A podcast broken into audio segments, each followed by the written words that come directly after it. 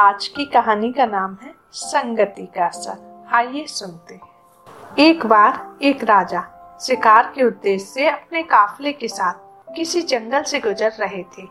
दूर दूर तक शिकार नजर नहीं आ रहा था। वह धीरे धीरे घनघोर जंगल में प्रवेश कर गए। अभी कुछ ही दूर गए थे कि उन्हें कुछ डाकुओं के छिपने की जगह दिखाई दी। जैसे ही वे उसके पास पहुंचे कि पास के पेड़ पर बैठा तोता बोल पड़ा, पकड़ो पकड़ो, एक राजा आ रहा है, इसके पास बहुत सारा सामान है, लूटो लूटो, जल्दी आओ। तोते की आवाज सुनकर सभी डाकू राजा की ओर दौड़ पड़े।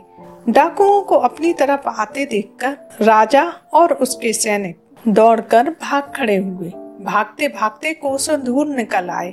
सामने एक बड़ा सा पेड़ दिखाई दिया। कुछ देर सुस्ताने के लिए उस पेड़ के पास चले गए। जैसे ही पेड़ के पास पहुँचे कि उस पेड़ पर बैठा तोता बोल पड़ा, आओ राजन, हमारे साधु महात्मा की कुटिया में आपका स्वागत है, अंदर आइए, पानी पीजिए और विश्राम कर लीजिए। तोते की इस बात को सुनकर राजा हैरत में पड़ गया और सोचने लगा कि एक ही जाति के दो प्राणियों का व्यवहार इतना अलग अलग कैसे हो सकता है।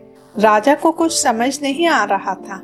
वह तोते की बात मानकर अंदर साधु की कुटिया की ओर चले गए। साधु महात्मा को प्रणाम करके उनके समीप बैठ गए और अपनी सारी कहानी सुनाई। फिर धीरे से पूछा, ऋषिवर, इन दोनों तोतों के व्यवहार में आखिर इतना अंतर क्यों है? साधु महात्मा ने धैर्य से सारी बात सुनी और बोले, ये कुछ नहीं राजन, बस संगति का असर है। डाकुओं के साथ रहकर तोता भी डाकुओं की तरह व्यवहार करने लगा है और उनकी भाषा बोलने लगा है। अर्थात जो जिस वातावरण में रहता है वह वैसा ही बन जाता है। कहने का तात्पर्य यह है कि मूर्ख भी विद्वानों के साथ रहकर विद्वान बन जाता है और अगर विद्वान भी मूर्खों की संगत में रहता है तो उसके अंदर भी मूर्खता आ जाती है। इसलिए हमें संगति सोच समझ के करना चाहिए। कहते हैं ना, जैसी संगत वैसी रंगत। आप जैसे लोगों के साथ रहेंगे वैसे ही बनेंगे। तो अच्छे लोगों के साथ अपनी संगति बनाएं, क्योंकि अच्छे लोगों की सलाह आपको अच्छा ही बनाती है। कहानी यही समाप्त होती है। आपको कहानी अच्छी लगी हो तो अपने मित्रों के साथ शेयर कीजिए।